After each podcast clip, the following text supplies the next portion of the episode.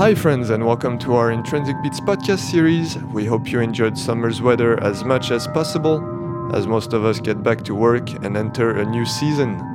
Anyway, this month is about a talented guest DJ producer from Italy, also known as Dorian Gray.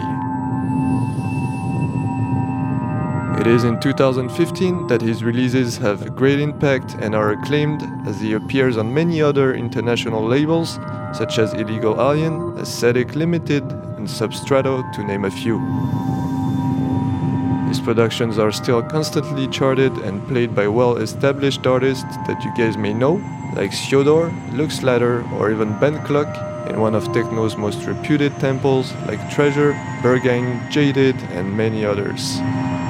All links to his work are in the description as usual.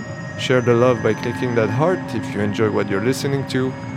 Here we go with a promising hour of intense deep techno and hard hitting tunes for your pleasure, starting with a track from Alejas Sanchez called El Eclipse de los Caídos.